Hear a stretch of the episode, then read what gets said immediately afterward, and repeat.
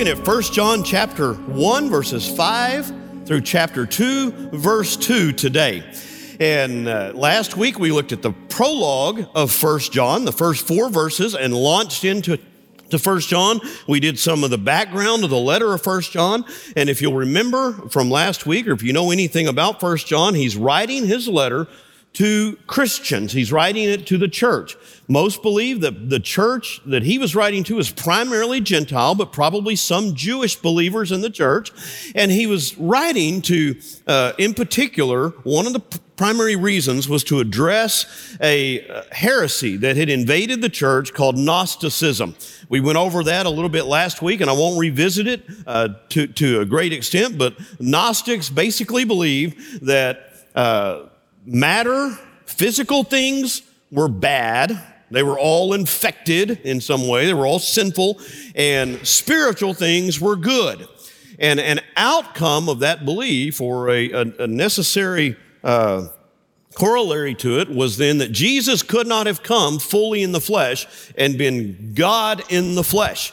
And so there were some that believed that Jesus really didn't come in the flesh. He was just a ghost, an apparition while he was here, basically. Others believe that, yeah, yeah, he came in the flesh, but he wasn't fully God. Somehow he took on some, some uh, godly characteristics at his baptism.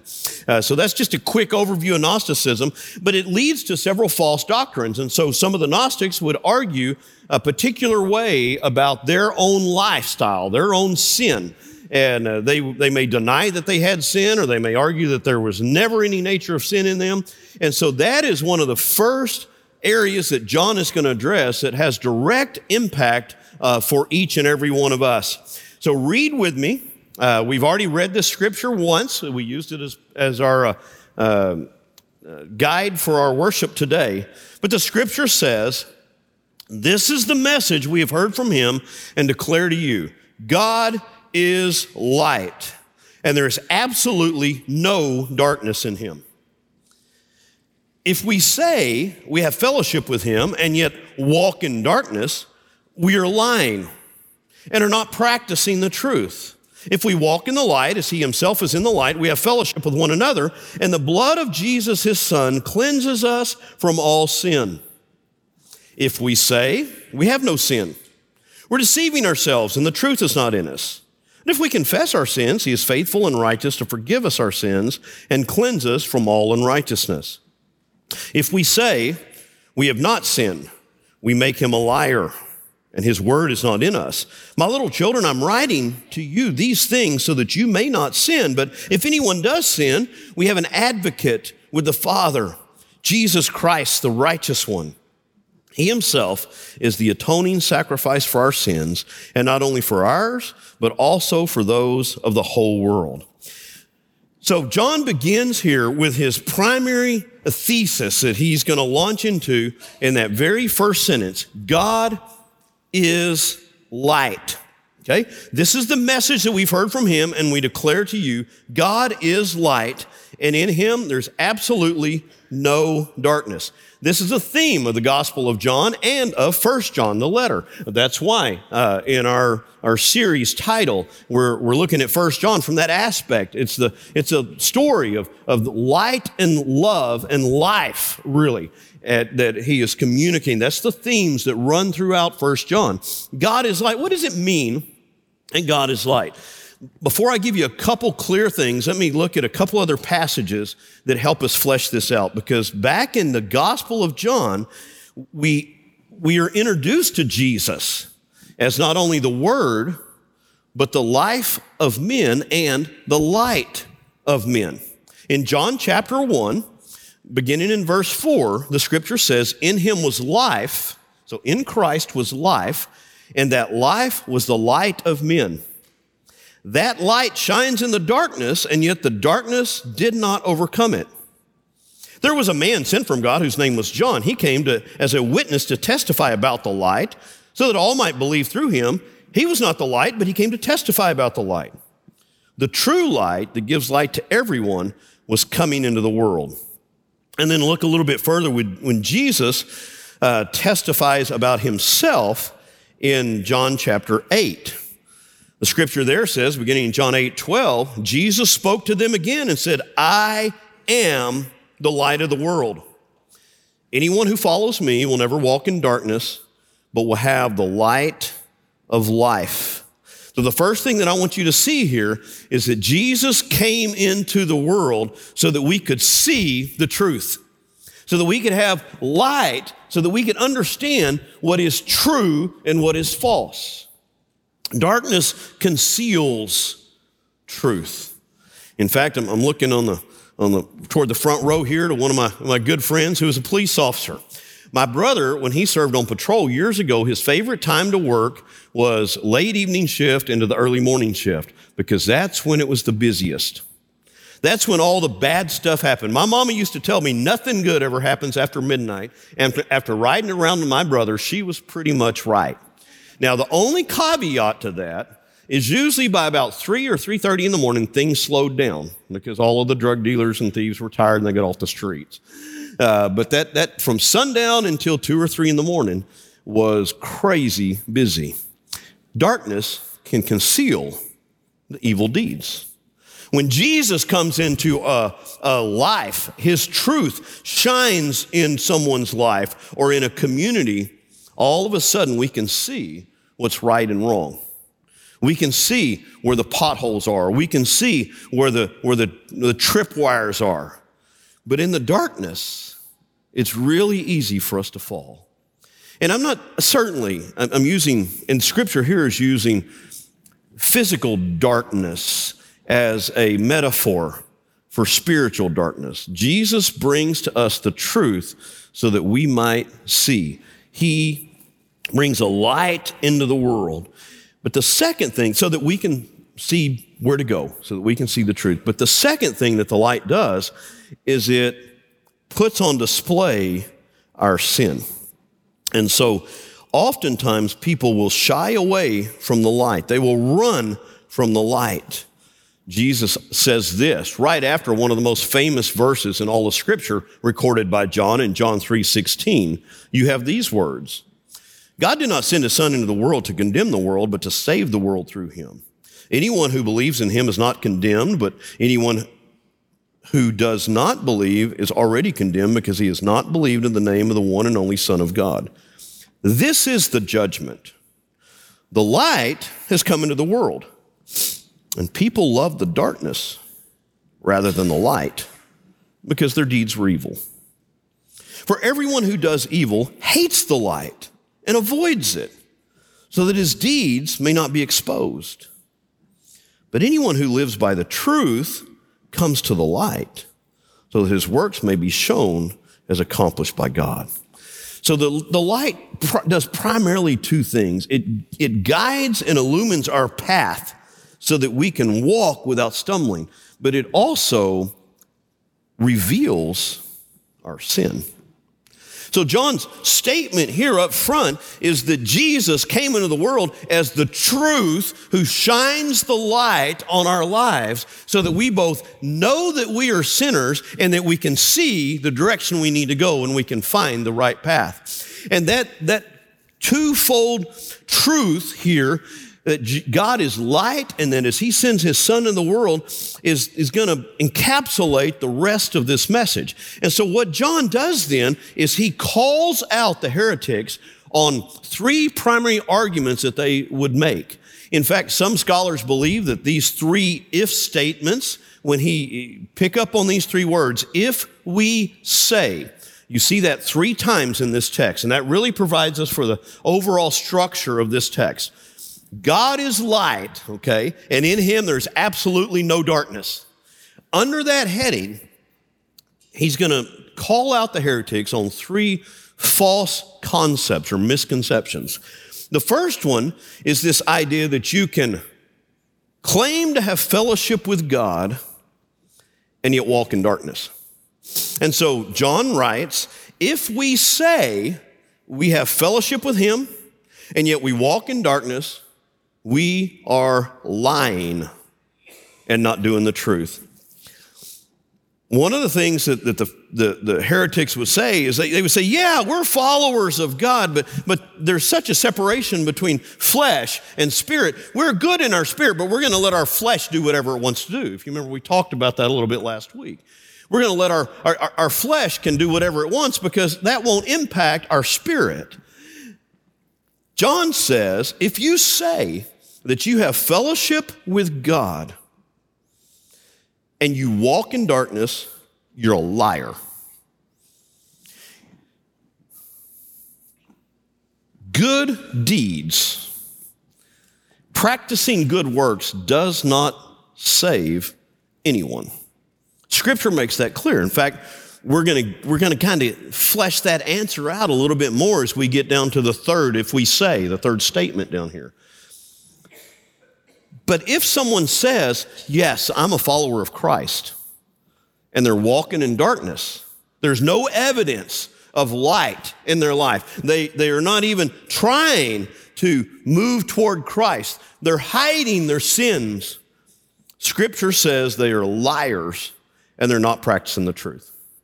And what John does is he gives us another if statement that follows each one of these. And so you have the, the negative statement if we say that we have fellowship with God and walk in darkness, that we're liars, then he'll follow it up with kind of an answer to that, with truth or with true doctrine. But if we walk in the light and he himself is in the light, we have fellowship one with another.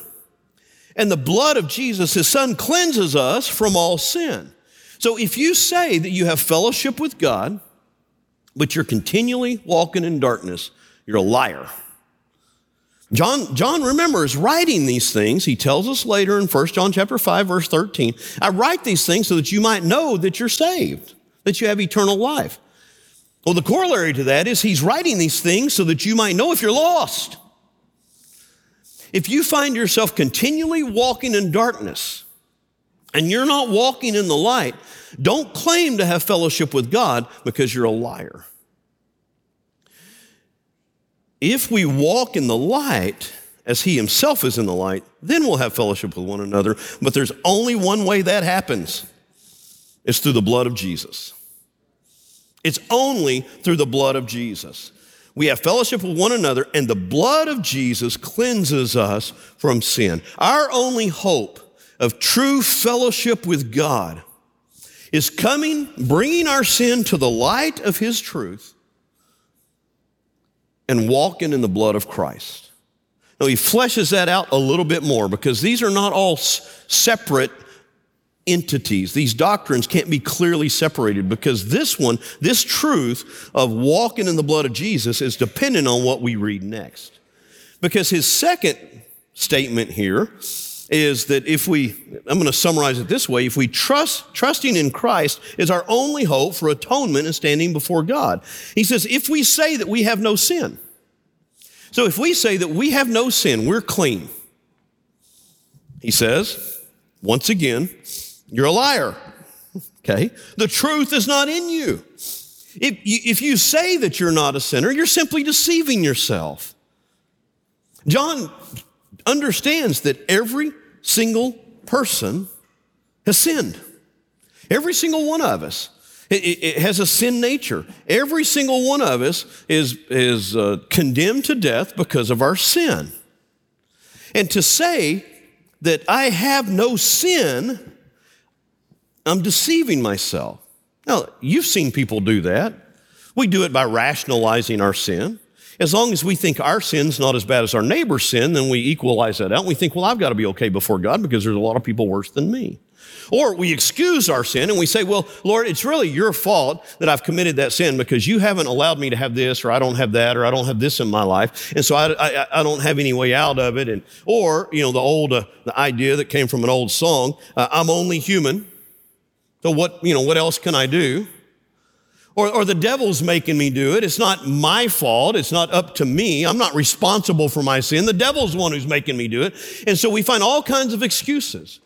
I remember uh, in my formative years and in late high school and into uh, uh, early college, one of the most popular things to blame was your parents. It was something your parents did or something your parents said. It was your environment that made you the way that you were. And so you weren't really responsible for your messed up life. It was because of what your mama did or what your daddy did or what your uncle did. Well, ultimately, every single one of us will stand before God responsible for our own lives, right? We're all responsible. And if we say that we're not, by excusing it or by rationalizing or blaming somebody else, if we try to come up with some other reason because of the bad things that happen to us, that's why I sin like I do. We're deceiving ourselves. We're trying to say that, well, I'm not really responsible. It's not really my sin. John says you're deceiving yourself and you're not walking in the truth. When Jesus, when Christ comes to your life, he exposes the truth that yes, I've sinned. My life has been at times eaten up with sin. So, what hope do I have? He answers it with a positive statement. If we confess our sin, He's faithful and righteous to forgive us our sins and to cleanse us from all unrighteousness. Here's where the good news really begins to flesh itself out. Because it's through the blood of Christ that we have any hope. It is through our confession, recognizing, coming before God and saying, Yes, Lord, I've sinned. I need you. I need your forgiveness. I, am hopeless outside of you. We have to begin by admitting that we're a sinner. Every 12 step program understands this. Every 12 step program begins with this. Whatever your addiction is, you have to come to a point where you own it, where you confess it, where you claim it and say, Yes, I'm a sinner. And in, unless and until you come to that place where you're willing to confess that you're a sinner, ultimately, you'll receive no forgiveness. And John pushes the envelope as he gets to the next point on that. And I'll give you a hint. Because the next point is if you come to the table and you say, I'm not a sinner, you're not only deceiving yourself, you're calling Christ, you're calling God a liar. What do you mean I'm calling God a liar? Because he says you're a sinner. If God's word says all have sinned and fallen short of the glory of God, and you look at God and say, I haven't sinned, you're calling him a liar. You're certainly not calling him a truther.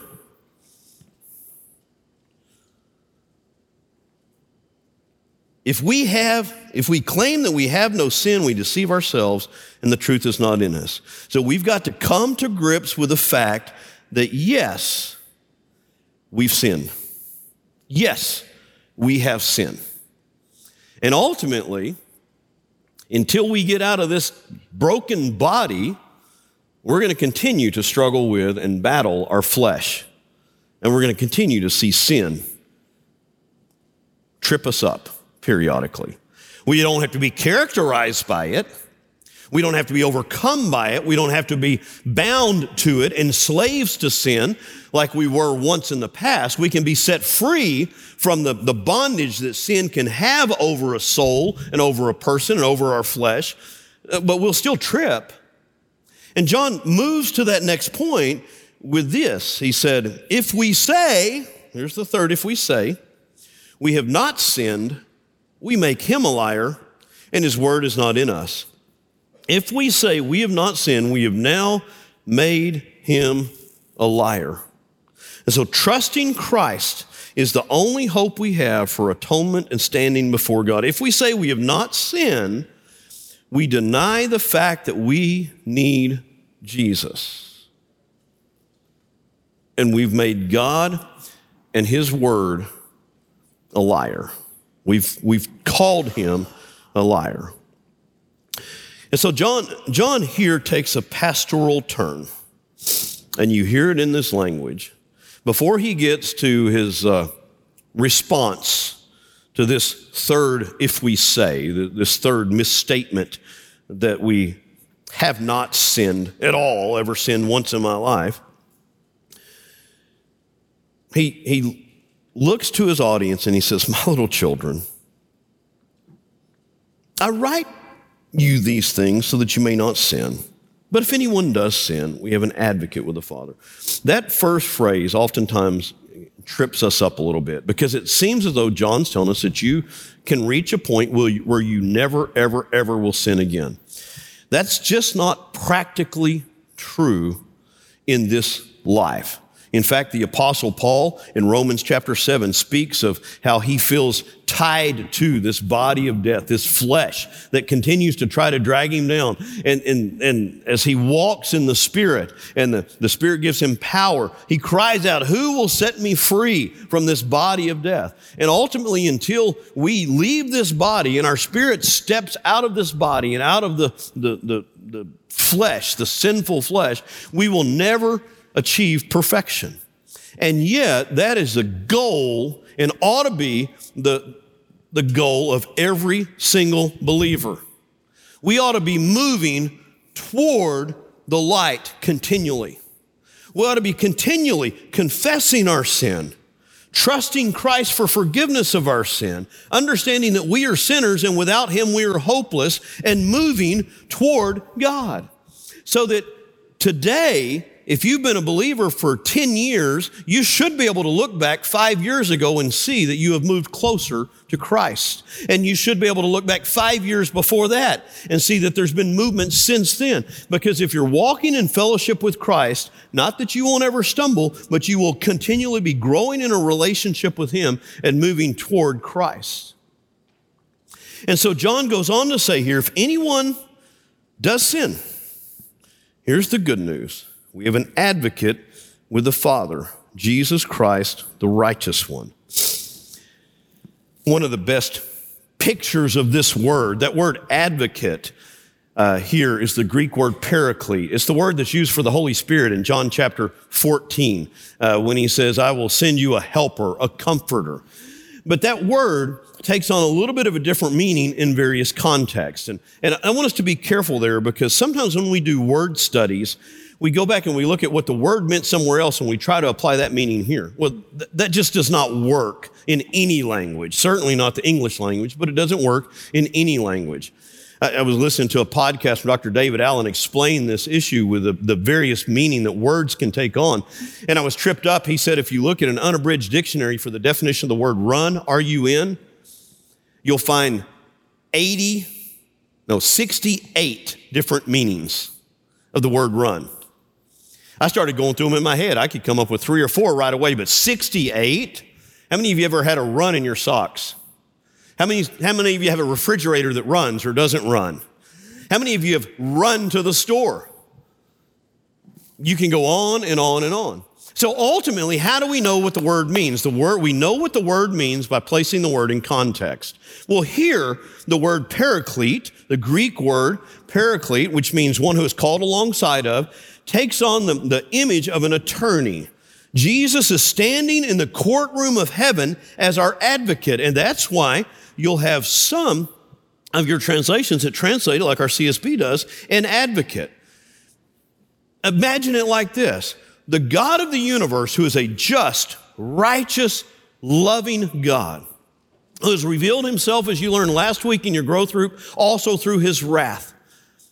He is the great judge of all. And some would ask, well, why, why can't, why did God have to send his son? Why couldn't he just forgive everybody's sin and, and, and not worry about it and go on? Well, the, part of the problem is just as John later on in, in 1 John chapter 4 is going to describe God as love, he also describes God as holy and God as righteous.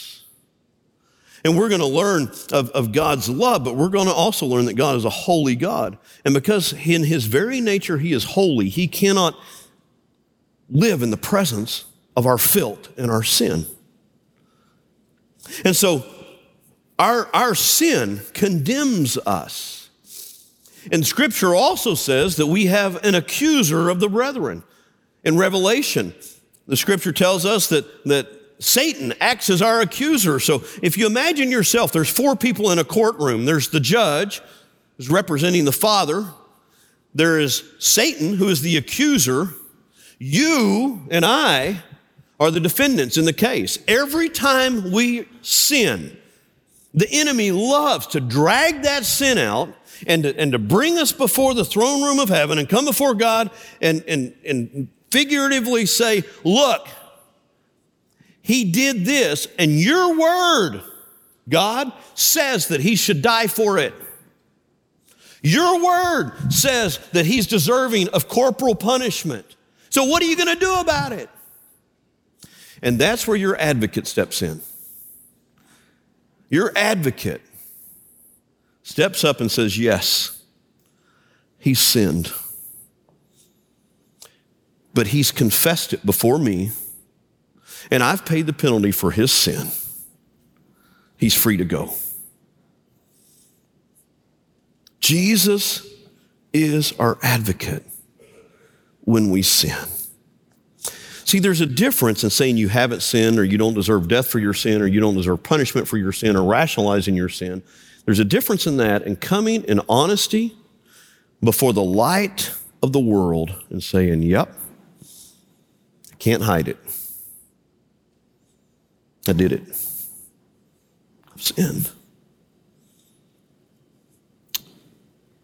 Jesus, would you forgive me of my sin? And John tells us here that every time that we confess our sin before Christ, He is faithful and righteous to forgive us of our sins and to cleanse us. He is not only our advocate. Let me make a, a one further statement here. And I knew my time would be a little bit shorter today because we could go on and on with this incredible truth. He's not only our advocate, he's the only one who could be our advocate because he's the only one who is righteous. None other was born into this world and lived a perfect, sinless life and died for your sin and mine. None other did that. Only Jesus is the righteous one. So not only is he the advocate for our sin, he is our advocate, he is our atonement. Verse 2 He himself is the atoning sacrifice. There's a, a great uh, theological word that you'll see in some of your translations, depending on which translation you're using there, that uh, says he himself is the propitiation for our sin. Don't have time to define all the theological terms for you, but this idea is simply how it's translated into the CSB.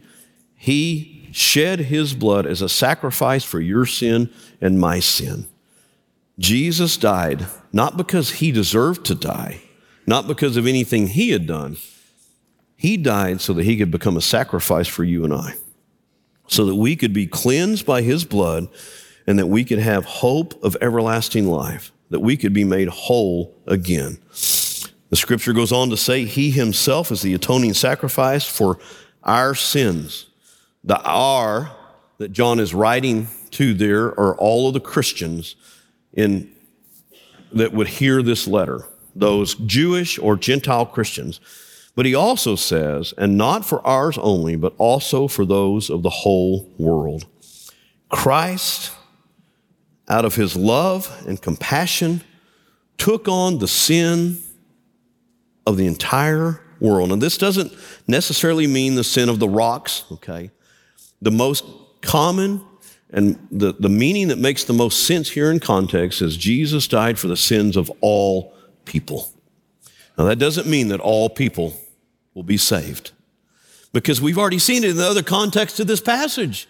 There's some that are going to deny their sin. There's some that are going to call God a liar and say that they've never sinned. There's some that are going to say they don't need a Savior because they don't deserve death. Some are going to say that they don't even believe that God is who He says He is or that He sent His Son to do what Jesus did.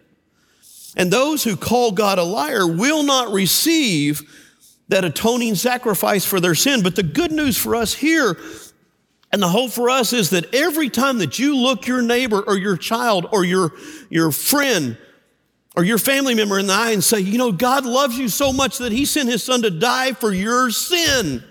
You're speaking the truth. Christ died for the sins of the whole world. Many will reject that gift that Christ offered on the cross. And many will spend eternity walking in darkness. Many will spend eternity separated from God because they have denied their sin or they've called God a liar. But for those who are willing to confess their sins before God and cry out to Christ to be our advocate, our atoning sacrifice, our Savior, for every single one who is willing to come to the light with our sin and lay it out before God, there's forgiveness. And there's a clean slate. There's a fresh start. There's new life. And the only place that you and I can find that new start is in Christ. He's the only righteous one who could and did die for your sins and my sin. What a beautiful, beautiful passage of scripture. God is light and in him is no darkness. Church, folks, if you're walking in darkness today, you are not walking in fellowship with Christ. If you have confessed Christ as your Savior in the past, if, if you say that you're a believer, but you're walking in darkness, you, you need to examine closely your own heart. Ask the Holy Spirit to speak to you and to reveal the truth because one of two things is happening. Either you never truly gave your life over to Christ in the first place, and, and you're just walking in that darkness without any inhibition, or you've begun to step so far away from Christ that you're not in fellowship with a holy God. If you're if, if you are walking in darkness today, I plead with you to allow God, bring it to the light, bring it to His Spirit, and ask His Spirit to reveal the truth to you. Am I yours? Or have I never been yours? And then respond accordingly. If you, if you would determine that, yes, I know that I know that Christ is my Savior, but I've gotten away from Him, come back. The good news is found in verse 9. If we confess our sins, he is faithful and righteous forgive us our sins and to cleanse us from all unrighteousness. You're one step away from fellowship with God. You might have taken a thousand steps, but He's continuing to pursue you. And all He's asking is that you turn. You're one step away. No matter how far you've run, you're still only one step away from being right with God confess, and turn back. But if the Spirit reveals to you that you have never truly been His, and if you were truly to die today, that you'd spend eternity separated from Him in hell, you better begin there. You better come and confess Christ as your one and only hope of eternal life. Confess your sin before Him and ask Him to save your soul. The promise of God's Word is He'll do it. He'll do it if you'll simply come. So that's the invitation today. That's what I'm calling you to respond to. Allow the Spirit to speak to your heart. And if you need to, to turn back to Him or you need to turn to Him for the first time, don't leave here until you do that. You've been listening to a Sunday morning message from our services here at First Baptist Watauga. Our family's mission is to exalt the Savior, equip the saints, and evangelize the lost. If you want to know more about First Baptist Watauga or need to reach out to us for prayer, go to fbcwatauga.org and let us know. In all things, to God be the glory, honor, and praise